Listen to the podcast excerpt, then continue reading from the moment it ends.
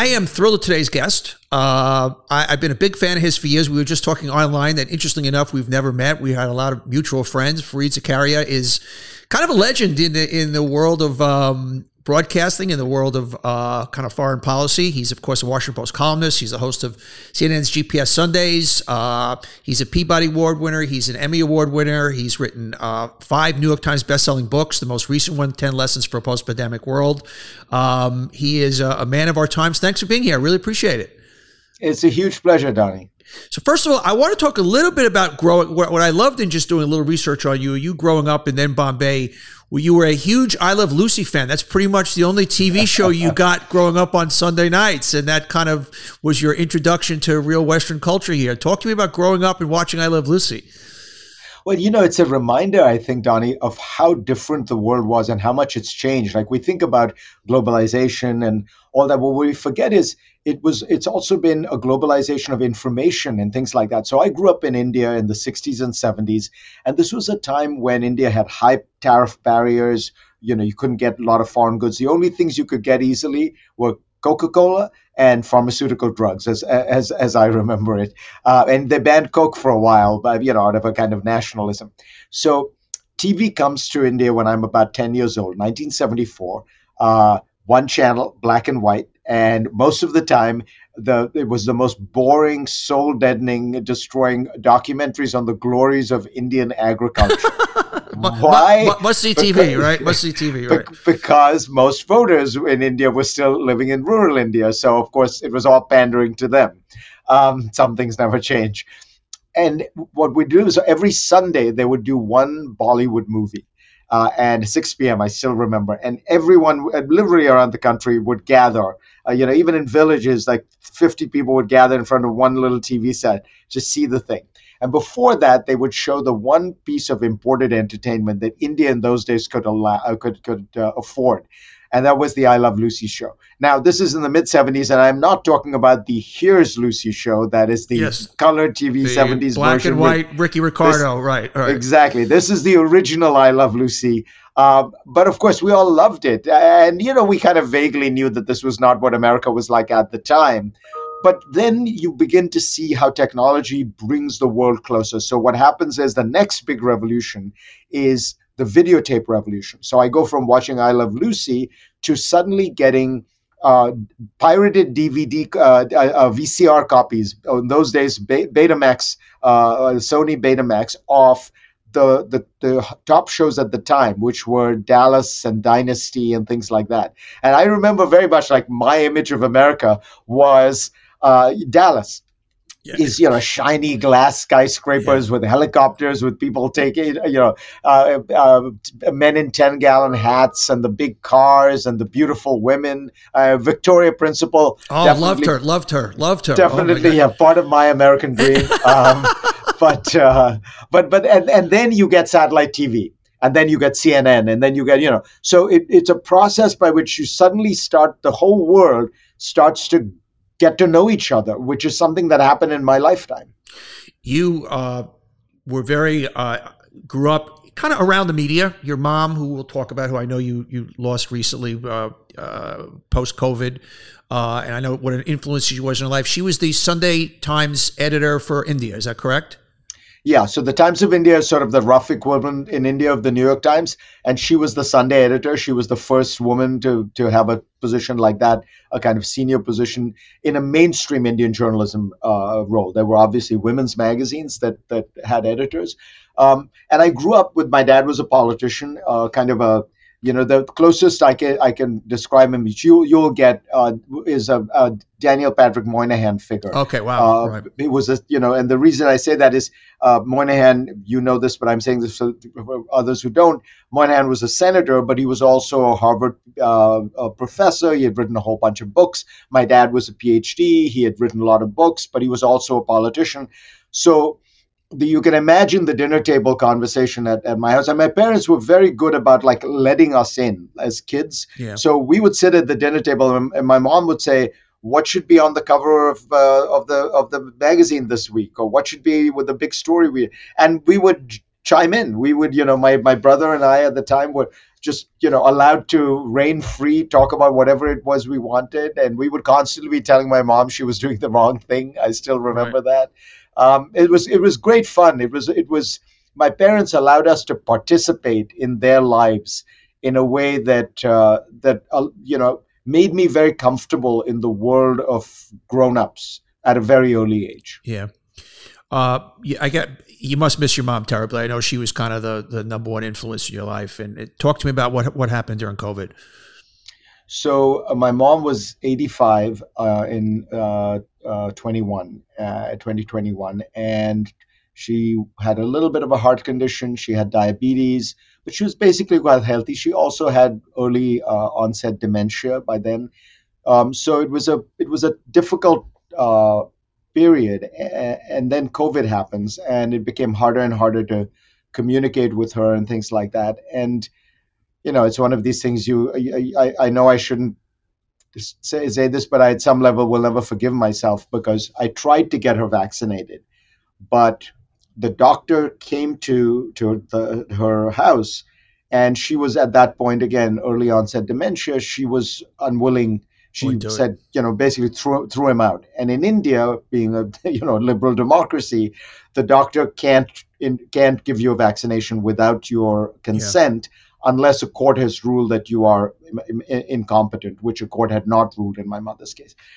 And two weeks later, she gets COVID. And with those pre existing conditions yeah. I described and without a vaccine, she only lasted five days. Um, oh, I'm sorry. And, and you know, the, the, the only thing is she she's 85. She lived a good life. Yeah. Um, so I, you know, and I feel uh, okay. I just took my kids and we all went and saw the grave and everything. But look, you know, Warren Buffett once said the most powerful force in the world is uh, the power of uh, unqualified love.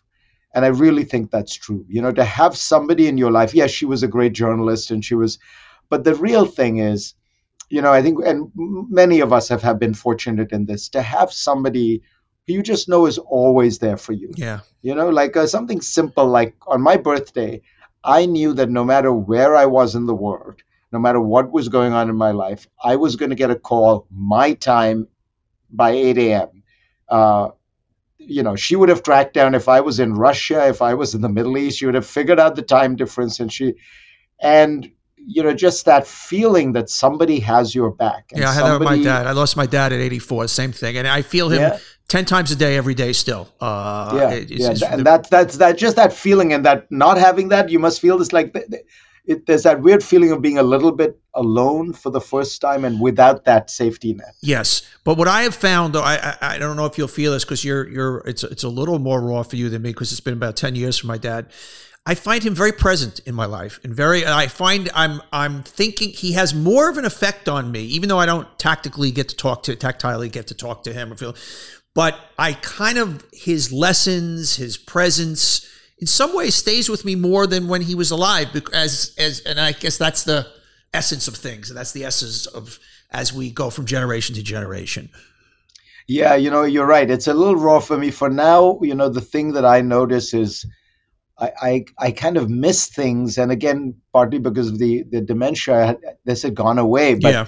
I miss the, the the you know she had this great sense of humor and these very funny jokes, and she was always teasing and like you know I, re- I remember those little things, those personality quirks that in a sense made her who she was.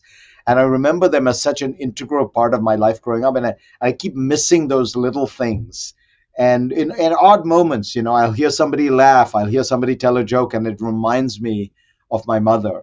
Yeah. Um, or I'll see, I'll be talking to my youngest daughter, who's 14 now. Oh, you're in the twilight. You're really, in the Twilight Zone age, huh? 14 year old daughter, right? I got a 16 yeah, year old, right?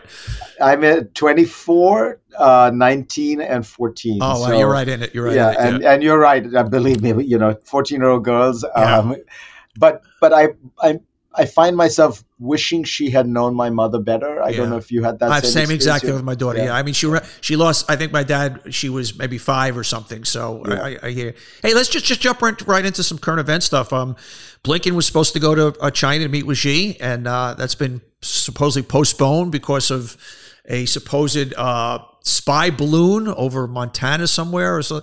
What's your take on what's going on there? I think it's kind of crazy, honestly. First of all, this, of course, the Chinese have spy balloons. Uh, they also have spy satellites, which can do much more than spy balloons. Um, and by the way, so do we. We have, you know, whatever the Chinese have, we have 10 times as much. Yeah. We are the world's best at, you know, what do you think the National Security Agency does with its tens of billions of dollars a, a, a budget? So I think that there's something fundamentally we haven't come to grips with, which is China is the second largest economy in the world. It's the second richest country in the world. It's 1.4 billion people. Do we think they're not going to have a spy agency? right. Do we think they're not going to have spy satellites? And if if we, they do, do you think that like somehow they're going to say, "Oh, we're not going to we're not going to spy on the Americans, yeah. though the Americans spy on us"? Sure. So uh, so like there's some weird. I feel as though we have not really come to grips with the fact that we're living in a world with another superpower that you know, I mean, I, I, I, he canceled his trip. Meeting with Chinese officials is not a gift we're giving China for their good behavior. Right, right. We are meeting with Chinese officials to secure America's interests and its security in a world in which there are other great powers. So I feel like we're completely going around. Well, I, in general, I think Biden's foreign policy has been very good, and particularly on Russia, Ukraine, uh, and he's brought the world and allies together. But on this issue, I, honestly think what you're seeing is this is one of those cases where the Democrats run scared uh, on foreign policy because of what Republicans will say about them. You know, the, if you think about whenever Democratic foreign policy goes awry, think of Vietnam, think of the Iraq War. It's when they're doing things they don't actually believe in, but, but they, they don't want to seem soft. They don't want to seem. They don't want to seem soft, and yeah. you know. And this is seems to me a foreign policy design not around China, but around Marco Rubio and Ted Cruz. You've said in, in certain, I don't want to use the exact words, but like we should not this bugaboo of China and how afraid we are of them. That, that, that somehow that's gotten misguided a bit. Totally. I mean, we've got to right size the Chinese uh, thing. Look, there, it's a serious competitor. It is the other big, uh, great power in the world right now. And that's a new thing for us. Like, we, we're used to countries like Germany and Japan becoming rich that are treaty allies of the United States that depend on us for their security. Like, China's not that. China is a real, you know, outside of the system great power. But it's not 25 feet tall. Um, they're not going to take over the world uh, you know, they have lots of problems. They've got a, dem- demographic time bomb that is basically yes. exploding right now. They're, they've doubled down under under Xi on state-led economic growth. We we all know how well that is done in the past. Yeah. Uh, there's you know some it reminds me a little bit and you remember this uh, in your adver- advertising days people were so scared of japan yes, taking over yes, the world yes and you know everybody was like the samurai in the, this in the early 80s yeah i mean exactly yeah. And you know, guess what? Nothing lasts forever. They had a good run for a while, then they settle into a lot of the problems they have. China will be something like that. So it's not that it's, you know, it's not going to collapse, it's not going to disappear, but we really need to, whenever we go into a paranoid mode and we think somebody is kind of taking over the world, the Soviet Union, you know, Saddam is going to, weapons of mass destruction, he's going to dominate the Middle East, we, we always get spooked and then we act irrationally. And I just would like us to be right sizing this threat and recognizing our own strengths and our own you know having confidence in our long-term capacity uh, and then we can find a way to manage the world you know to manage life with another great power in the system you speaking of that you kind of you wrote a column post davos about you're a lot more optimistic than what a lot of the naysayers in the world are about where we are right now kind of feel, make me make me feel good talk to me about some of that optimism so first, let's look at the United States. I mean, today we got the jobs numbers out. Okay, Crazy. U.S. economy continues. It's kind of almost bizarre how uh, uh, you know how strong the American economy is. You have unemployment. So the the uh, unemployment number today is the lowest number since I think 1989 or yeah. something like that. You know, so we have we have the strongest unemployment in 40 or 50 years we inflation is coming down. It's you know it's a it's a bit of a struggle, but it's it's, it's yeah. going in the right direction. Yeah, it's going in the right direction.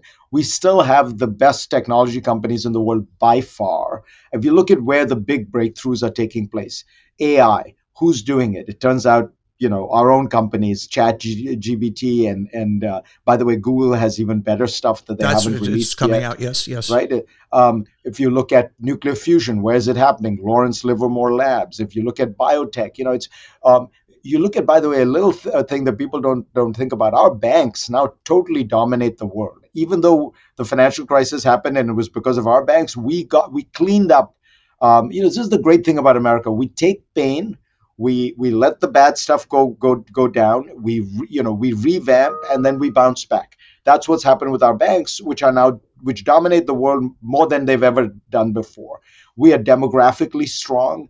Most uh, rich countries are basically, you know, you look at a country like Italy, it's basically going to look like Florida, and it already looks like Florida. I don't mean, by the way, aesthetically. Yeah, the Italians yeah. would be horrified by that prospect. I mean, I mean the demographic profile of yeah. Italy is basically a retirement state, and that's happening all over Europe. Meanwhile, because of immigration, we're demo- demographically strong. We continue to, you know, a little bit slower than we should, but we still continue to grow. So I look at all that, and I think, you know, yeah, there are problems, but I mean, look at if you had a, a, a, a hand of cards to play, yeah, you'd want America's hand. There's no other country in the world that you'd want uh, as much as America.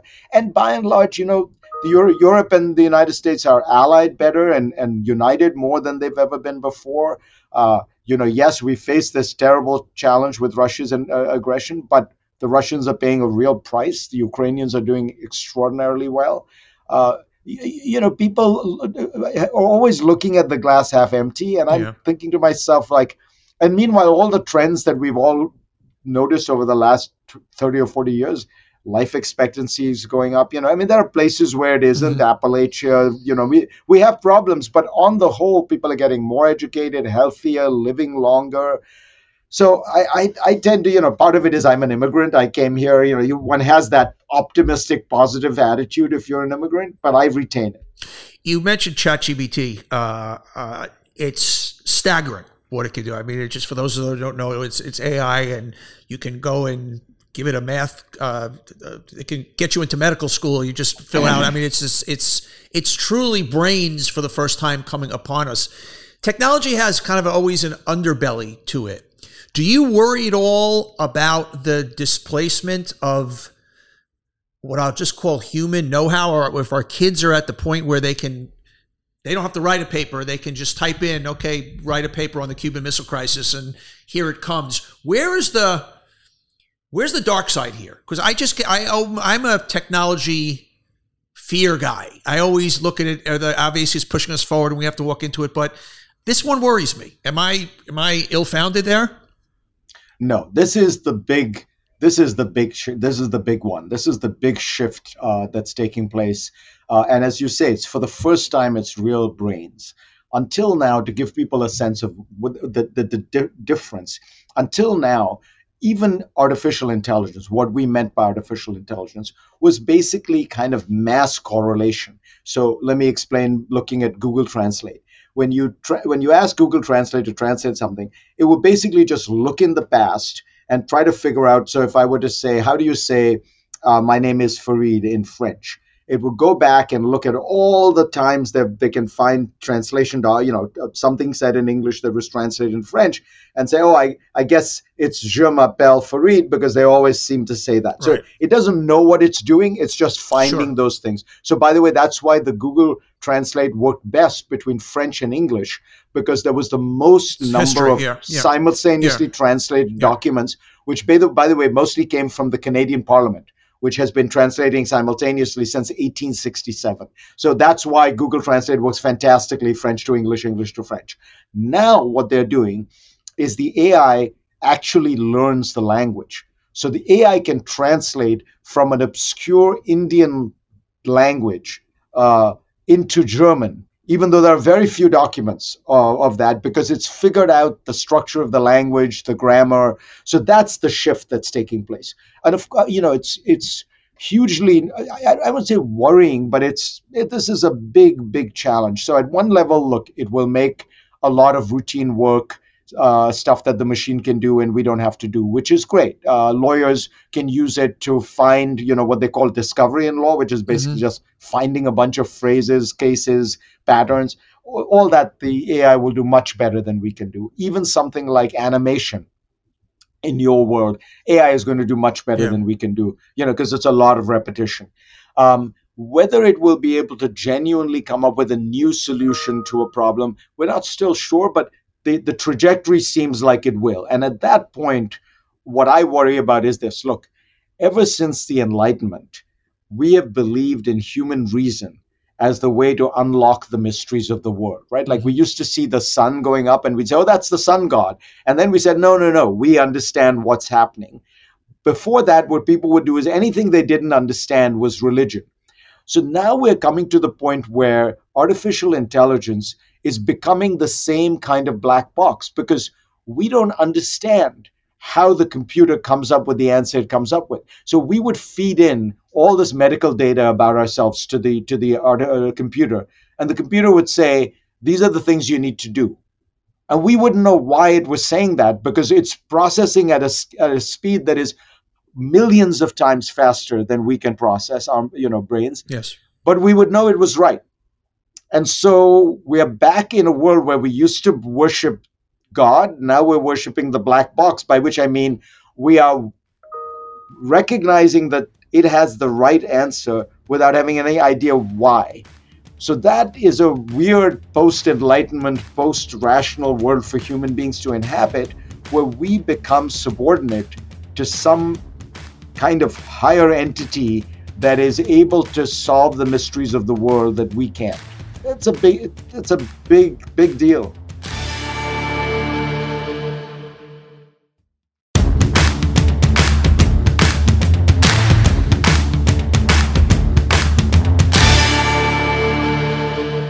Let, us shift to domestic politics a little bit. You wrote a column, and uh, I think most people agree with you. The Republican Party needs to purge Donald Trump. Uh, that doesn't seem to be happening. How do the Republicans ever? I, I mean, they are so they've fallen down and they can't get up. And they the problem they have is they're stuck with this guy. He controls 30% of the, the base, give or take a few percentage points. Uh, if they don't give him the nomination, he'll probably run as an independent and get handed to Democrats. So, what are the how, how do they get out of the way themselves at this point? They really are prisoners to this to this madman. Yeah. So first, I think we have to understand why why he has this hold. And I think the best place to look is not the 2016 elections, but the 2016 primaries. The 2016 election was a fluke 70,000 votes in three states and would have gone sure, differently. Sure. But the primary was not. He was up against 16 very talented Republicans, governors, senators, the former CEO of Hewlett Packard, and he wiped the floor with them. Mm-hmm. And the reason was he understood you know, subliminally. I don't think he, he he's, he's sort of an he has an intuitive. There's a prime uh, primal instinct there. Yes, exactly, and yes. a very and a very good salesman. He's a bad businessman, but he's a very best, good salesman. The best, right? he gets he gets where what's going on. He I think he would go into those those town halls, those meetings, and he would sense what was going on. And Plays the room, was, listens to the room. Yeah, exactly. That the Republican Party had completely shifted from the the Reagan era coalition, uh, which was small government people, you know, uh, pro democracy uh, uh, around the world, uh, cut, cut, Social Security, cut Medicare, the Paul Ryan Republican Party. Mm-hmm. He realized that that there was nobody who supported that. What the Republican Party had become was an somewhat angry, resentful white working class party of grievance. That, yeah. Yeah. Right. That was the base. And what, you know, if you think about what was his, when you do those meetings, his basic message was the Chinese are taking your factories, the Mexicans are taking your jobs. Mm-hmm. The Muslims are trying to kill you. Mm-hmm. I'm going to beat them all up. You'll be great again. I, I always right? said it. All, it came back to, to white grievance. It came back to just right. we are becoming less white and boy, they're taking everything away from you, and I'm going to protect you. The most simplistic exactly. terms, absolutely yes. And and as a result, he has a hold because they rightly believe that he saw them when nobody else did, and he you know he speaks to them in a way that nobody else does. So there's a real. It's not just that he's a colorful personality or no, no, no. He hits, hits that, that, very raw nerve, that very powerful right. raw nerve. Right. Yes. So how does one get around? I first of all agree exactly with what you said. He's got 30% of the base locked now, that what that means is all these polls are, are frankly wrong when they say uh, Rubio beats Trump and all, because it's never going to be mano a mano. Of course not. It's, it's him right? against the. It's, the same thing's going to happen this time around. Also, you're going to exactly, have this, everybody's exactly. talking about DeSantis. You got Nikki Haley. You got DeSantis. Exactly, you got Ted Cruz. Exactly. The same thing, and it's me versus everybody else, and he wins. Right. So all of them will run. They'll all get five to seven, eight, nine, ten percent. He's going to get twenty-five to thirty. And as you know, Republican primaries tend to be winner take most, not winner take all. But yes. if you win with 30% of the vote, you get 60% of the delegates. Yes. So he's going to rack up the delegates as he goes along. But by the way, Donnie, this may be the best case scenario because what happens then is he is too strong not to get the Republican nomination but he's too weak to win. Well, I keep so, saying to say, let's keep him around. I, I mean, he's he's exa- you're exactly right, and he is they're prisoner to him because he can't win anymore. The numbers don't add up for him. He's just not an electable candidate in a general election, uh, particularly post January sixth, and he's he's the worst nightmare for the Republicans. That that's the whole point. point and and what we really need to do to get past this this kind of crazy you know, as you put it, politics of white grievance and cultural nationalism, is it needs to be defeated at the polls. I think it's a terrible idea to for our for the strategy to be that Donald Trump gets indicted or gets gets mm-hmm. prosecuted. That's just a bunch of fancy lawyers and judges taking the guy off the field, which is how exactly how it's going to seem to all his supporters. You're 100% right. But if he goes up against the American people and he's voted down and decisively, I think that break. But that, that hasn't happened. Well, I thought that was going to happen. He's lost basically five of the last six elections. That's that's what's so stunning. I always said, okay, they have to lose. They have to go through a few cycles, and there it is. It's not happening. Not happening. But but many of them were not him, right? So yeah. so it's only 20, uh, 20 uh, is the only one where he lost. The other yeah. ones are you can His you can say he yes, was yes, on the ballot. Right, so right. I think if he goes up against I'm guessing Biden again yes. or any Democrat, and he loses by this time 10 million votes, which is the most likely scenario, maybe even more. Uh, because as you said, post January 6th, you've really seen a drop off. Yeah. Uh, then I think we may get past this, and that frankly might be the best for the Republicans as well, because they then need, they can they have they can they, distance they, themselves. They're stuck with him. How do you grade Biden at this point? You know, for some reason, I Biden, where I sit, has done a really good workman-like job, and I think because he seems old to people, and he doesn't, he's just not getting some of the credit he deserves. Uh, I'm I'm I'm, cur- I'm curious your grade of Biden after after a couple of years. So, you know, I think you're exactly right about the optics and the demeanor, and he's an old guy. And but look at the simple facts. Joe Biden has passed more important legislation Amen. than any president since Lyndon Johnson.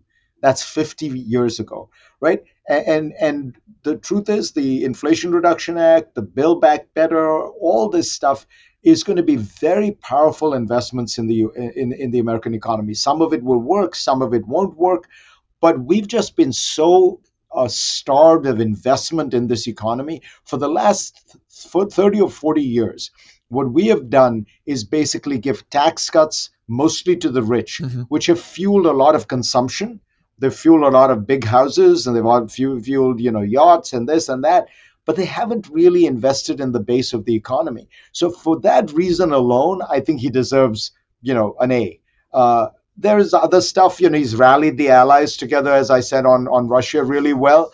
But I think just stay stay with the most important thing, which is the base of the American economy: infrastructure, science, uh, you know, technology, uh, worker retraining. All that is getting more funding than it has in 50 years, and that is a big deal. And I think it will see some real long term benefits from it you mentioned Russia. You you you talk so much about Ukraine and what's going on. Handicap where that plays out because everybody keeps saying we don't see an off ramp, we don't see an off ramp. So play this out. I, I, know you don't like to prognosticate necessarily, but where, where how, how does this end? Look, I mean, obviously nobody knows, but here's the thing: I, I will say, if you were to have to choose right now which side you'd rather be on, the the United States has allied has has got not just the whole of Western Europe, the whole of Europe countries like Singapore, China, uh, Japan, Australia, all on board. There's some countries in Africa, not enough uh, of the global south. But you have a very strong alliance because I think they realize that Russia is trying to tear up the rules-based international system. Mm-hmm. It's really trying to tear up the yes. the kind of liberal international order that the U.S. has has constructed since 1945, and there the pressure is on. Russia is largely isolated, and the Ukrainians are fighting amazingly well. And they now have increasingly the best equipped, battle ready army in Europe that the Russians are fighting. So that's a pretty strong situation. The Ukrainians have a 700,000 people under arms. They've got another couple million that are willing to fight, and these guys are willing to fight like I've never seen. That's fighting for their uh, lives. Right? Yeah, their, and when you when you put country, cause right? into something, yes right? And the Russians are fighting. You know, they don't know what they're fighting for. The last mobilization uh, of 300,000 men triggered 500,000 Russians, able bodied Russians, to leave the country yeah. rather than get drafted. So I, I feel like it's, you know, we're in a good place. We have the pressure on, but the Russian, it's a big country. They can throw bodies at this problem. Um, it can, you know, it can drag on for a long time. Uh, we've got to be ready for that. My own view would be if we want Ukraine to win, let's make let's give it everything it can so it can win fast. Yeah. Because the faster it wins, the faster we get through this, the faster the horrible war crimes that are taking place end, the horrible devastation of civilian life in Ukraine ends. And by the way, we can get to a place where there is some peace negotiation and some peace. But for all of that, you need Ukraine to win. And so why not give it the weapons that will allow it to win fast? You've interviewed Putin, and a lot of people who've sat with Putin describe his eyes, and that they look back and that there's there's nothing there. There's evil, pure evil. Uh, I'm curious your visceral reaction to sitting down with Putin. I, I, I, have to confess, I find that some of those uh, reactions a little bit uh, overly dramatized. Right. He comes across, frankly, as a slightly, he's short. Uh, I say this as a short person. Right. He's a little, little, uh, uh, um, you know, I wouldn't call him stocky, but he's a little you know he's not he's not right. very elegant looking. He's balding, beady eyes. Looks a little bit like an accountant in some, right. some ways. Right. Um, what he is is he's a thug. Uh, he's a very intelligent thug. Uh, the first time I met him, I give you a sense. It was a Davos, um, I think 2007, 8. Um, he, he comes, there was a small group of journalists he met with off the record. He, he they had handpicked, it was like six of us. Um, he comes one and a half hours late, which never happens at Davos because everything is sure. super yeah. tightly scheduled. Yeah. Yeah. So it's a little bit of that machismo of showing off and putting you at um, first. The, the room first is cleared by a bunch of um, FSB, his security service thugs, uh, very thuggish looking Russians. Then he comes in, and I, I remember the the editor of Forbes uh, Russia was was one of the people there.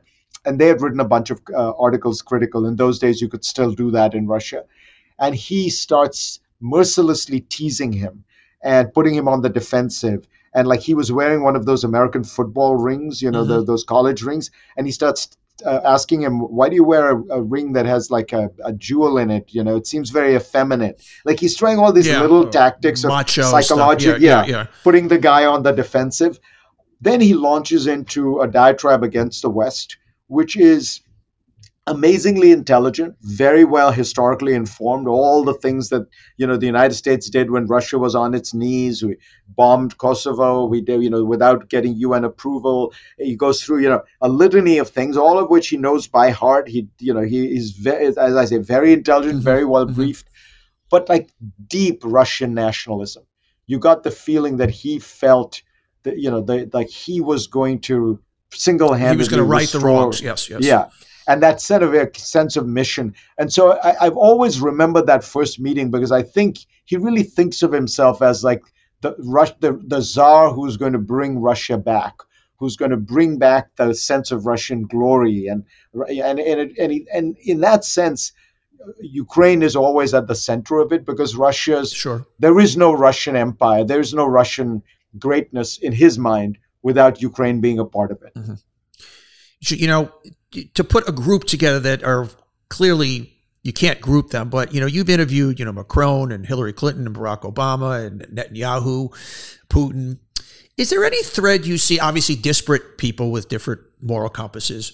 But is there been any thread you've seen in people of power when you sit down with them afterwards? You go, okay, here's the people who end up in these positions. Here's the thread. Here's kind of the commonality for people who are so uncommon in so many other ways, other than their power seats that they sit in.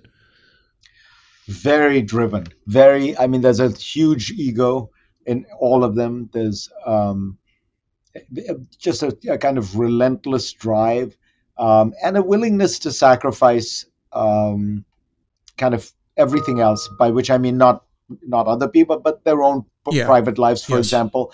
People who who are in, in political life and this is what's different about business people in business are plenty driven but there's a certain kind of drive that people have in, in politics, which is I will because politics is a 24/7 business. Yeah. I saw this. My my dad was a politician. Um, you are sacrificing your personal life for your public life, and yeah. either you're doing that out of an act of a great sense of national responsibility, or you're doing it out of a sense of deep egotism. Yeah. But for whatever reason, you have that. You there's a single-minded drive that says, "I am willing to sacrifice everything yeah. for this." Yeah, interesting, interesting. Final question. Uh, you know, this prom- the premise of my podcast is that kind of everybody today is a brand. Everything is a brand. Every institution, every religion, every athlete, every. So what's the what's the Fareed brand? um, I, you'd have to. I'd have to hire you to be able to get that to get that figured out, and I don't know that I could afford you. I, I would say that you look. What my purpose has been uh, is to try to help Americans understand the world better, to understand that the, it's a big, complicated world out there that we can navigate it uh, if we understand it, to have some sense of empathy and understanding for for them and to get smarter. I, you know i really do believe in a democracy jefferson's line that you know you need an educated citizenry to make democracy work. And i think that what i've always tried i've always remembered that for me journalism is fundamentally public education. It's not about you know there are some people in the, who just they're they're in the, the glam and the I, I don't think of myself as in the the heating business. I think of myself as in the lighting business. I'm trying to turn the, the lights on and to give you a sense of what's going on and make you smarter and make you more aware. Uh, I don't always succeed, but that's definitely my aspiration. I actually think you have a great handle on your brand. It's been a privilege to sit with you, my friend. Thank you, Fareed. I appreciate it. Fareed Zakaria, a one of the smartest guys in the room, whatever room he's in. Thank you so much. Thank you, Donnie. It was a, such a pleasure to do this with you.